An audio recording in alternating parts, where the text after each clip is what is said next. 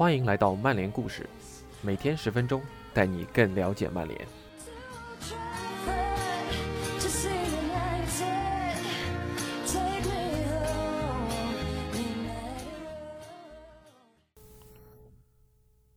今天和大家分享的故事是 TA 网站的作者斯图亚特·詹姆斯撰写的关于范德贝克和努里之间的故事。为什么突然想要分享这个呢？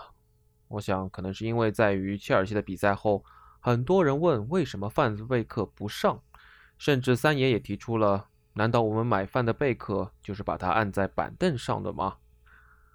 我一直认为，位置是自己抢来的，而不是谁谁谁给你安排的。范德贝克只要坚持在训练中，在有限的比赛时间中发挥出自己的作用，自然会得到主教练的信任和更多的出场时间。同为中场球员的弗雷德应该是他最好的榜样。而且现在比赛这么多，这么密集，能踢球的人多了，自然是件好事儿。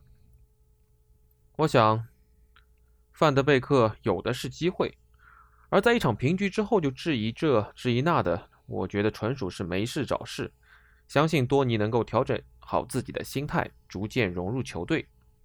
那以下就是今天的分享。努里一直在与范德贝克并肩作战，多尼范德贝克拒绝放弃。他很了解我，希望我一切顺利。如果多尼没有像那样鼓励我的话，我可能不会再重回球场了。穆罕默德努里这样说道。长达一年的时间里，他每天都会鼓励我：“加油，你必须重回球场，要不断尝试，不要放弃。”后来有一天，我真的做到了，我非常感激他。穆罕默德是阿卜杜勒哈克努里的哥哥。二零一七年七月，这名才华横溢的中场球员倒在地上，之后他脑部永久性损伤。作为阿卜杜勒哈克在阿贾克斯的队友以及最好的朋友，范德贝克在看到那令人揪心的一幕后，边哭边和穆罕默德电话联系。当时阿贾克斯正在与布莱梅进行季前的热身赛，当时间来到第七十二分钟，努里没有投入进攻，自己躺倒在地。起初大家都没有太过在意，一名阿贾克斯队医上前查看情况。但不到一分钟，大家就察觉到情况十分严重。数名阿贾克斯球员疯狂地向场边打信号，请求帮助。年仅二十岁的努里失去了意识，还一度心脏骤停。范德贝克踢完上半场，随后被踢完下场，洗澡更衣。他和队友们站在场边，祈祷努里能顺利度过这一劫。最终，努里恢复了呼吸和心跳。被紧急空运至因斯布鲁克的一家医院。不幸的是，努里的大脑还是有一段时间没有得到氧气供应，导致他不可能完全康复，也没办法再好好享受人生了。这起悲剧已经发生了三年之久，但是时间永远不会治愈 Epi 的后遗症。Epi 是努里的绰号，尽管这家人从穆斯林信仰中收获了慰藉。全世界球迷也给他们送上了祝福，但这种伤痛是永久性的，尤其是继续和足球发生交集时。每当看到一些特定的事物，我总是会觉得痛苦。”穆罕默德说道。范德贝克一家和努里一家的关系非常密切，多年来两家人一起在欧洲四处旅行，在现场为自家的孩子助威。只要提起努里，范德贝克的家人们也难以控制自己的情绪。多尼的父亲安德烈表示，自己到现在还是没法公开谈论此事。被问及现在范德贝克和努里之间的关系时，穆罕默德答道：“和以前没有任何区别。我们每天都会谈到艾皮，他经常来看艾皮。但是多尼是个情绪丰富的人，只要聊起艾皮，不到五秒钟他就开始哭。”不需要花多长时间，你就能明白这两家人之间的深厚羁绊。从见面的第一刻起，大家就觉得像是一家人一样，感觉非常好。此后，我们的关系还变得越来越亲密。穆罕默德说：“不论多尼在不在，我每天都会去他家，有时候还会和他的家人一起吃饭。他的弟弟罗迪是我最好的朋友，两位父亲也经常聚会，我们就像是一个大家庭。上个周末对他们所有人来说都是一个非常特殊的时刻。居家隔离期间，大部分时间和穆罕默德一起训练的范德贝克迎来了曼联首秀，他身披三十四号球衣替补登场。这是一个与艾皮在阿贾克斯的号码一样的号码。穆罕默德笑着说。我跟多尼聊过，我说我比你还紧张。数天之后，穆罕默德为范德贝克的球队出战，他指的是距离阿姆斯特丹四十五分钟车程、位于纳克尔克芬一个小镇上的业余球队。加盟阿贾克斯之前，范德贝克曾经是这支球队青年队的一员，而他的父亲曾是这家俱乐部的高产射手。对于他们来说，这家业余俱乐部。就如同他们的家一样。从球场到多尼的家只需要一分钟，穆罕默德笑着说。由于艾皮的不幸遭遇，穆罕默德已经有好几年没有体会到对足球的感情了。对他来说，比赛的级别已经不重要了。我不想谈到自己，但我是有天赋的。我知道，只要我努力训练，拿出最好的表现。完全可以加盟一家不错的俱乐部，未必是阿贾克斯，但是我可以在一家荷甲俱乐部立足。但是我没有这个打算。我现在踢业余比赛，我喜欢这种感觉，过得很开心。比赛中我能把所有不快都忘掉，这也是为了多尼吧，因为这是他曾经效力的球队。每场比赛结束后，他都会给我打电话，问我表现怎样，问这问那的。他什么都想知道，所以我只能岔开话题，反问他在阿贾克斯的训练怎样，在曼联的训练怎样。现在你们应该比较熟悉多尼了，他是个非常特别的人，确实很特别，特别到他与曼联签约后，专门给艾比的父亲打电话，询问自己是否能够选择曼联的三十四号球衣。托尼就是这样，穆罕默德说。他知道我们肯定会说没问题，但他还是征求了我们的意见。这就是我们为什么这么爱他，这就是为什么他和其他人都不同。他选择了艾 p 的号码，我们都十分激动，同时也非常开心。当荷兰媒体报道范德贝克选择曼联三十四号球衣时，穆罕默德的父亲表示，艾 p 的眼神突然间就变了，他开心的流下了眼泪。当他听到多尼的声音时，他真的非常感动。听到这里，穆罕默德点了点头。他说：“没错，每当他听到多尼的声音，或者多尼到我们家来，艾佩都会这样。他会露出笑容，想和多尼一起走走，但他做不到。不过他会试试的。”艾佩和范德贝克的生日只差了十二天，两人首次一同首发。是在意大利的一届 U12 的比赛中，在此之前，范德贝克也在阿贾克斯同一个梯队里，但是比艾皮低了一级，而艾皮的早期搭档是贝尔温。多尼来到阿贾克斯的时候，他大概是十岁，他想要加入第一队，也就是适龄年龄段的一队。汉克斯潘解释说，他是《奴隶承诺》一书的作者，会定期探访阿贾克斯的青训营。沃坎普同多尼说：“你可能不应该加入第一队，跟我混，我来教你。你能成为我手下的十号，不然你只能永远处在奴隶的阴影中。”他这么说是因为当时两人踢的是同一个位置。但是后来，多尼以一名八号位球员的身份加入了球队。没过多久，奴隶就激发了拖后的多尼的能力和天赋，两人特点能完美互补。起初，他们还以为他们没办法共存。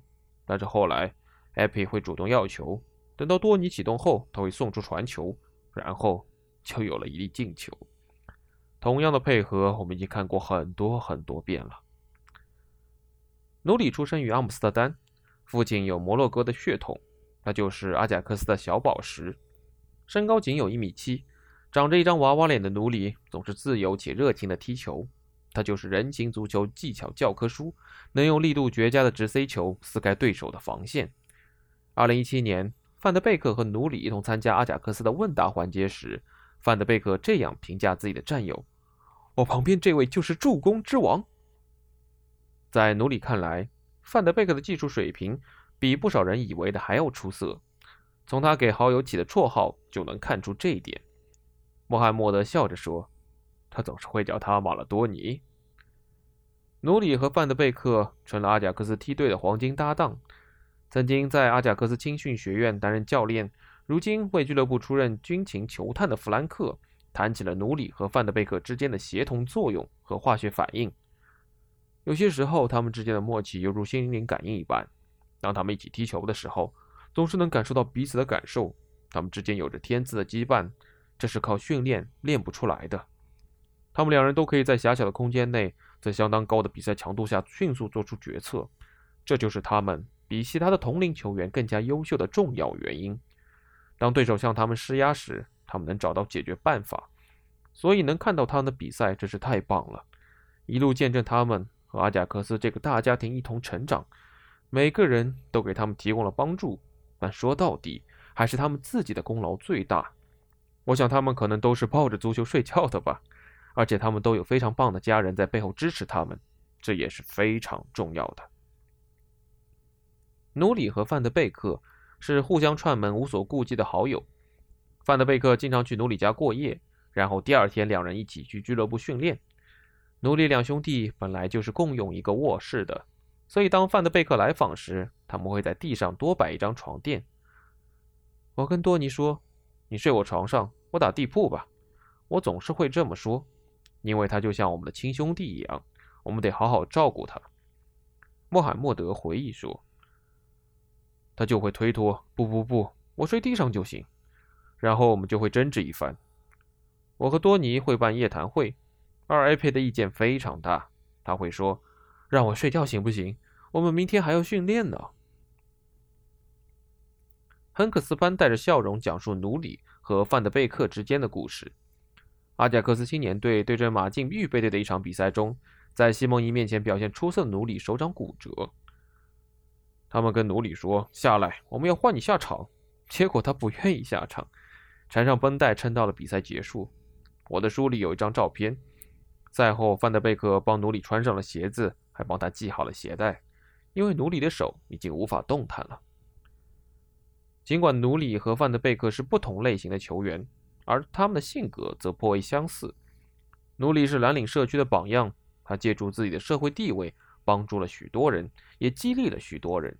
他会鼓励残障人士加入自家附近的球友比赛，并为条件困难的邻居支付食物和手术的费用。多尼也是个谦逊的人，他不喜欢炫耀，看着非常平凡。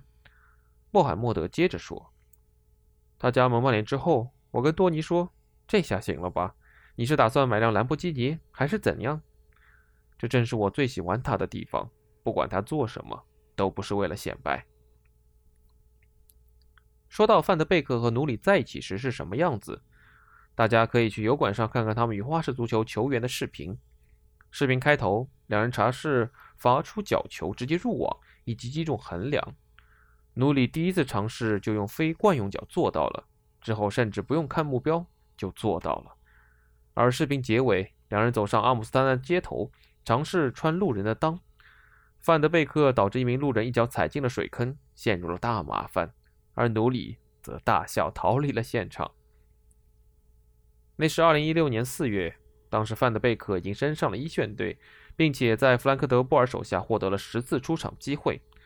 那天，两人驾车驶过阿贾克斯主场时，范德贝克大胆预言：“属于艾比的时代即将来临。”事实上，尽管一直被视为青训学院中最有天赋的年轻人，努里的一线队首秀出现在之后的那个赛季。将近比范德贝克晚了一年，那为什么会这样呢？很难讲，因为不论努里在哪支球队，他都是更衣室的大佬，所有人都能确认这一点。亨克斯潘说道。德里赫特和范德贝克也完全接受，所以每一次多尼去了一线队，第二场比赛又回到预备队，他立刻就会接受努里才是球队的领袖。但是在教练组看来，还是范德贝克更适合一线队，我们作为旁观者不大理解。我一直有个猜测，就是他们觉得努里个头太小，不够壮。他们觉得奴隶的身体条件局限性太大，所以没有做好进入一线队的准备。但是我不这么认为。杰赫在木凳上遮住了脸。奴隶倒地后，第一个上前查看的马兹拉维双手抱头，数十名阿贾克斯球员站在场边，包括正低头看地的德里赫特。范德贝克正与几名俱乐部的工作人员沟通情况。替补门将本贾明·范里尔走了过去，安慰性的把手搭在了范德贝克的肩膀上。比赛进行到第七十二分钟，阿贾克斯正在进攻，随着努里倒地，比赛也随之中断。就在五十码之外停着两辆救护车，整座球场都陷入了沉寂。不莱梅的球员们也显得非常难过。自队医把努里调整到救护姿势后，已经过了超过十分钟。据马兹拉维说，努里曾经为自己祷告，之后的那段时间里，他也一直在为自己的生命而战。那个星期六的下午，几乎是唯一一次没有任何家人在现场。为努里助威，他的父亲回了摩洛哥数日，而他的母亲和他的四个姐妹则一起待在家里。他的另一个兄弟阿德拉辛正通过电视收看那场比赛，而他几乎场场不落的叔叔也留在了阿姆斯特丹。至于穆罕默德，他刚刚抵达土耳其，准备享受自己的假期。当他得知发生了什么事儿后，他只想和阿贾克斯俱乐部里的唯一一人说话。我认识哈基姆。认识俱乐部中的很多人，但是我和多尼是最好的朋友，所以我只想和他说话，因为他是唯一会和我说实话的人。当我知道多尼的情绪时，我就知道艾比的情况了。所以听到多尼在电话那头哭时，我就知道情况不妙。不过这正是我联系他的原因，他不可能骗我说没事儿的。第二天上午，穆罕默德和家人都到了因斯布鲁克。尽管最初的病情预判还是积极的，四天之后，奴隶的家人听到了噩耗：奴隶遭受了永久性的脑损伤。次日上午，阿贾克斯的球队经理施密茨与奴隶的家人一起飞回了阿姆斯特丹。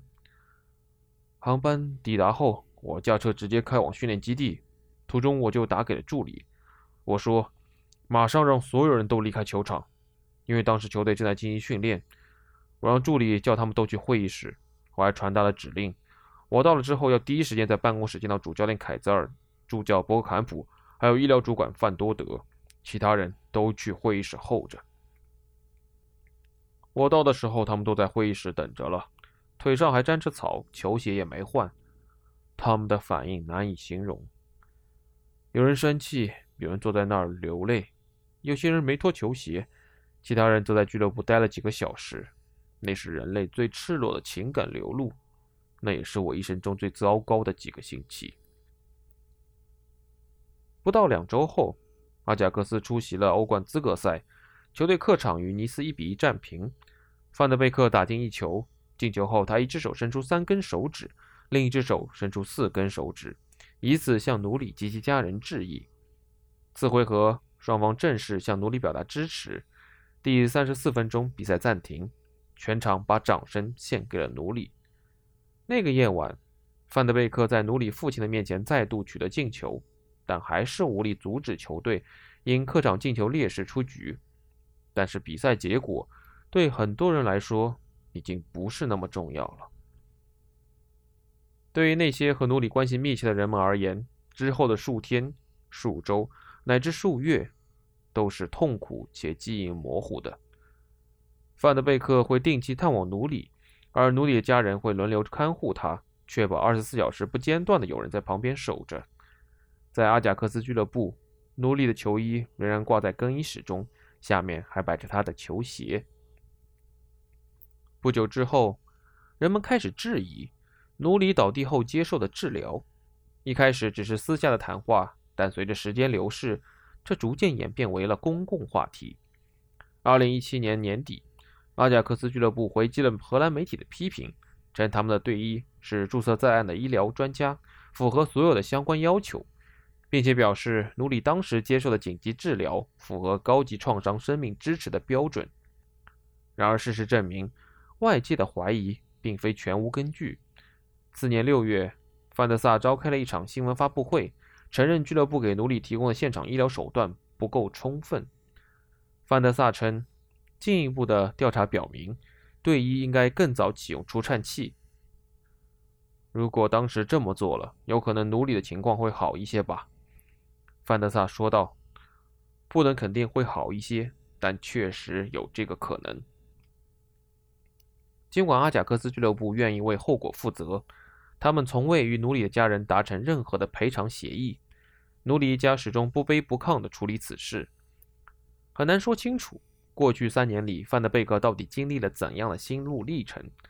不过，他身边的人表示，他受到的创伤大过其他任何一名阿贾克斯的球员。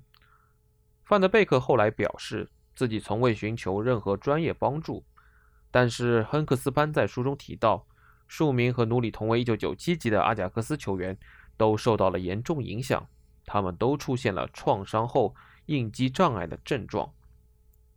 范德贝克从未寻求心理安慰，因为他知道自己永远都不可能解开这个心结。更重要的是，他也不想解开，毕竟我们现在说的是他最好的朋友，而且时至今日。只要听到范德贝克的名字，你还能从他的脸上看到两人身后的羁绊。之后的几个赛季，范德贝克把心结化作自己的内在力量，为阿贾克斯贡献了上佳的表现。这已经足以说明他的性格和能力。有时候，他觉得努里人在自己身边并肩作战。最突出的例子莫过于去年欧冠四分之一决赛的四回合比赛，范德贝克在三十四分钟打进一球，为阿贾克斯扳平了比分。球队最终两回合总比分三比二淘汰尤文图斯晋级。赛后，范德贝克表示：“我当时看向计分牌，立刻就注意到了，一定是的，没法不联想。”上赛季，阿贾克斯一路杀进欧冠半决赛，球队不仅战绩出色，表现也收获了如潮好评。但是，对很多人而言，真的很难，甚至不可能在看到德容。德里赫特和范德贝克等人组成这支青年军时，不想起奴隶。这是他的俱乐部，他的队友，他的朋友。施密斯说道：“现在再看这批球员，他们在荷甲赛场磨练出了丰满的羽翼，离队与豪门签下了丰厚的合约。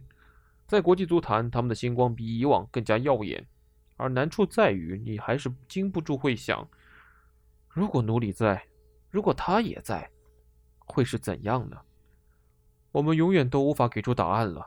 但是这个问题永远都在。穆罕默德承认，自己也经常有一样的想法。我每天都会这样想，他说。不过这就是我们是穆斯林的原因。我觉得伊斯兰教赋予了一些我必须接受的东西。当然，每当看球的时候，我都知道，如果埃佩能上场。他就是最棒的。这么说不是因为他是我的亲兄弟，是因为我知道他就是最好的球员。有时候看他踢球，我会惊叹：哇，这么耍可不简单！我自以为已经了解了他的一切了，但是之后他还是会做出一些动作，我又会想：我还真不知道他会这招呢。看到阿贾克斯在欧冠赛场取得成功，球员们陆续展翅高飞，我当然很激动。但是看到这些，我又会去祈祷，然后让自己冷静下来。现在我为多尼、弗伦基和贝尔温感到开心。没错，看到这些确实有些痛苦。我希望埃佩能出场比赛，但真主是没错的。我们相信，既然这事儿发生了，那就是安拉的意思，我们必须接受。我觉得这样反而是最好的，因为如果我的信仰不是伊斯兰教，我真的不知道在那之后。要如何自处？以上就是今天的分享，感谢您的收听，我们明天再见。